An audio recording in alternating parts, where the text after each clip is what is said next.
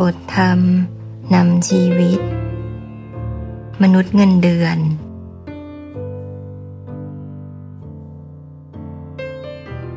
ธรรมดาข้าราชการนั้น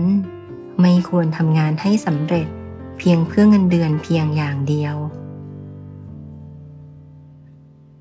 ควรจะทำงานเพื่อศักดิ์ศรีและความภาคภูมิใจด้วย เงินเดือนนั้น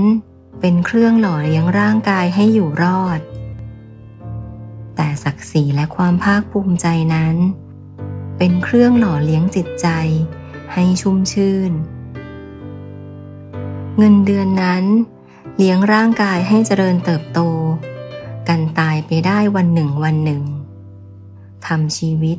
ให้อยู่ไปจนกระทั่งตาย แต่ความภาคภูมิใจ และศักดิ์ศรีที่ตัวเองทำนอกเหนือไปจากหน้าที่ โดยมีมนุษยสัมพันธ์นั้น ย่อมเป็นเหตุให้เกิดความสบายอกสบายใจ เป็นอาหารใจที่จะหล่อเลี้ยงจิตใจ ให้แช่มชื่น ให้เบิกบานอยู่ตลอดเวลา จากบทเทศนา ธรรมจริยากถา